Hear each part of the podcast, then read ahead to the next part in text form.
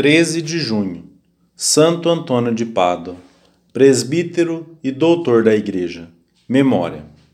Santo Antônio nasceu em Lisboa em 1195 e por isso é conhecido também como Santo Antônio de Lisboa. Ingressou na Ordem dos Franciscanos quando São Francisco de Assis ainda era vivo e tornou-se célebre como pregador exímio e profundo conhecedor da Sagrada Escritura. Faleceu perto de Pádua a 13 de junho de 1231 e era tal a sua fama de santidade que foi canonizado menos de um ano depois. A sua figura permanece muito viva na memória do povo, como a daquele que auxilia na busca de coisas perdidas, que cuida dos que buscam um santo casamento e, principalmente, como intercessor dos pobres e necessitados. Primeira meditação: Pregar com as obras, a responsabilidade de dar exemplo. Santo Antônio de Pádua notabilizou-se em vida como grande pregador. A princípio, teve dificuldades, encontrando forte oposição, e foi pregar aos peixes, que, segundo narram as biografias, tiraram a cabeça fora da água para ouvi-lo. O milagre despertou grande entusiasmo e em breve reuniam-se multidões à volta do pregador. A tal ponto despertava o fervor dos fiéis com a sua pregação, que por vezes era necessário protegê-lo da massa entusiástica que queria tocá-lo pelo seu domínio da Sagrada Escritura e pela riqueza da sua pregação, recebeu o título de doutor evangélico.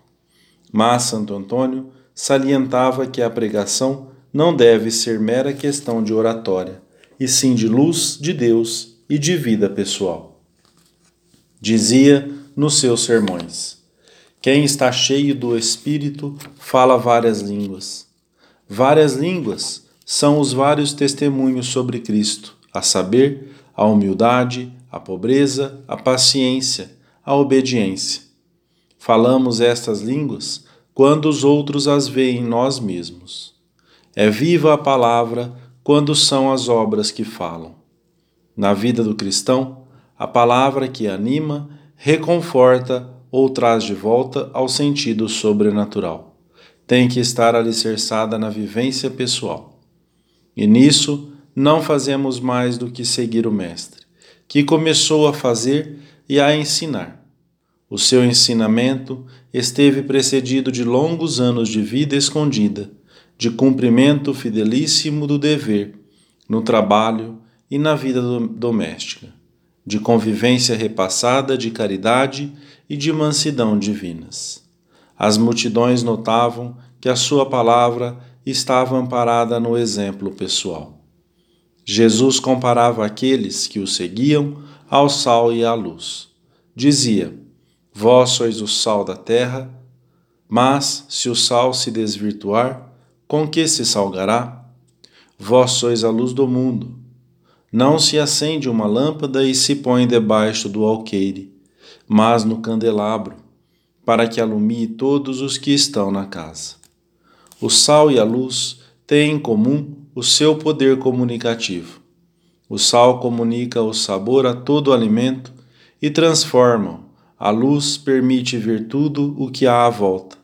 Os objetos, com a sua cor, o seu tamanho, etc.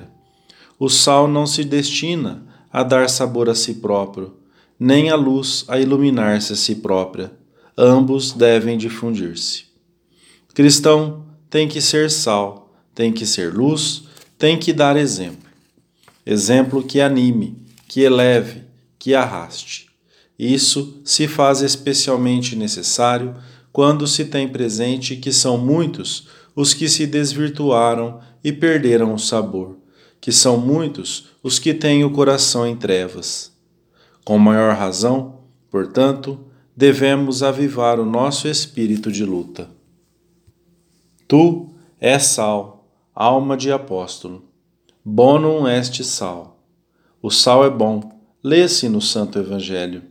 Se altem evanuerit, mas se o sal se desvirtua, de nada serve, nem para a terra, nem para o esterco. Joga-se fora como inútil. Tu és sal, alma de apóstolo. Mas se te desvirtuas, se nos desvirtuamos, tornamo-nos infelizes, tiramos à palavra divina a fecundidade que lhe é própria e permitimos que o mundo fique nas mãos daqueles que têm o mau fermento. Não existe uma vida cristã que seja exclusivamente individual, sem nenhuma transcendência, incomunicável. Nenhum cristão é uma ilha. Pode e deve comunicar alegria, sentido sobrenatural, senso de responsabilidade, amizade autêntica e tantas virtudes mais. Mas, para isso, é preciso que seja um sal não desvirtuado pelo comodismo à hora do sacrifício ou pela preguiça à hora do cumprimento do dever, grato ou ingrato. É preciso que não seja uma luz fraca, que não soube alimentar-se com a oração junto de Jesus no sacrário, ou que se esvaiu por não ter recorrido à direção espiritual no momento oportuno. Olhemos para a nossa vida diária e pensemos, diante de Deus, se Cristo poderia aplicar-nos com justiça o qualificativo de sal e de luz. Segunda meditação: dar exemplo de virtudes nas situações mais corriqueiras. Cessem, peço, os discursos, falem as obras, dizia Santo Antônio aos que o ouviam e bem podemos aplicar essas palavras a nós mesmos. Que sejam as nossas obras quem fale. As obras são um dos grandes meios de aprendizado e de ensino. Quantos elementos da nossa educação, dos nossos juízos morais, dos nossos modos de nos comportarmos, não aprendemos através do exemplo? O exemplo dos nossos pais, dos colegas, dos professores, certamente teve uma influência decisiva na nossa vida. Talvez eles nem sequer reparassem em que, com a sua autuação, estavam deixando em nós uma impressão indelével. Mas o fato é que ela se gravou profundamente em nós e nos levou a pautar a nossa maneira de agir pela deles, a mudar para melhor. A todo cristão deveria poder aplicar-se a expressão que se usou nos primeiros tempos, portador de Deus. Deves atuar de tal modo que possam atribuir-te, com verdade, esse admirável qualificativo. Todos deveríamos ter uma viva consciência de que somos teóforos, portadores de Deus, empenhando-nos ao mesmo tempo em tornar realidade esse título pela nossa atuação. Temos que dar exemplo de honestidade, num mundo que está mergulhado na mentira, na hipocrisia e no engano. Devemos dar exemplo de lealdade, sendo consequentes com todos os nossos compromissos, ainda que muitos não o sejam. Espera-se de nós um exemplo vivo de compreensão, de saber ouvir, de uma firmeza na doutrina cristã que se compagine com a compreensão para com cada pessoa. Devemos ser exemplo de temperança, evitando lançar-nos desmedidamente à busca de bens materiais, sendo comedidos na alimentação e na bebida, cuidando a guarda da vista diante da televisão e na rua. Deve ter caráter exemplar também o nosso trabalho bem feito, acabado, pontual, realizado na presença de Deus. Com o bom exemplo, semeia-se boa semente, e a caridade obriga todos a semear. Não podemos desculpar-nos sob nenhum título e de nenhuma forma. Dar o bom exemplo é a obrigação de todos, e muito particularmente dos cristãos. Consideremos atentamente o nosso dia a dia, para ver se realmente somos um exemplo atraente, positivo e vigoroso nos diversos ambientes em que nos movemos. O pai cuidando com esmero dos demais membros da família, a mãe vivendo a serenidade, a paciência, uma visão positiva que nunca se queixa. O filho, sendo prestativo nos pequenos serviços, adiantando-se nas tarefas caseiras ou aliviando a tensão quando o ambiente tende a tornar-se mais carregado. O chefe, dando mostras contínuas de cordialidade e valorizando os funcionários. O empregado, sendo responsável, sendo pontual, auxiliando os colegas. O estudante, vivendo com seriedade o seu horário de estudo, a atenção às aulas monótonas e auxiliando os companheiros que tenham maior dificuldade. Cada atuação que tenha uma transcendência externa pode ser ocasião, mesmo que não nos apercebamos disso, de semear naqueles que nos observam a boa semente, a qual dará muitos mais frutos do que tudo o que poderíamos imaginar. Terceira meditação: o escândalo. Ao que escandalizar um destes pequeninos que crê em mim, mais valeria que lhe pendurassem ao pescoço uma pedra de moinho e o atirassem ao fundo do mar. Ai do mundo por causa dos escândalos. O Senhor alerta para o duro tratamento que terão aqueles que desviarem as almas do reto caminho pelo mau exemplo. Grande é a gravidade do escândalo devido à natureza ferida pelo pecado original e inclinada para o mal, um só mau exemplo pode desfazer mil bons exemplos. A saúde não é contagiosa, mas a doença o é. Às vezes, basta que uma pessoa transgrida uma lei de trânsito para que logo muitas outras a imitem. Basta que se tenha notícia de um caso de desonestidade que ficou impune no ambiente de trabalho, para que logo sirva de desculpa a quem quer agir da mesma forma. Basta que seja público o comportamento errôneo de um cristão, para que alguns se sintam justificados ao cometerem a mesma falta.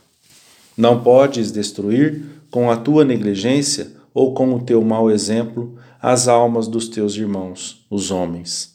Tens, apesar das tuas paixões, a responsabilidade da vida cristã, dos teus próximos, da eficácia espiritual de todos, da sua santidade. Pesam sobre a minha consciência as desedificações que produzi com os meus maus exemplos, mentiras, comportamentos duplos, preguiças, reações bruscas, omissões nos deveres religiosos, críticas. Só Deus sabe qual a repercussão que tudo isso terá nas almas dos que me rodeiam. Não pensemos que a nossa parte é pequena ou insignificante quando comparada com a magnitude dos erros e ofensas feitas a Deus pelos outros.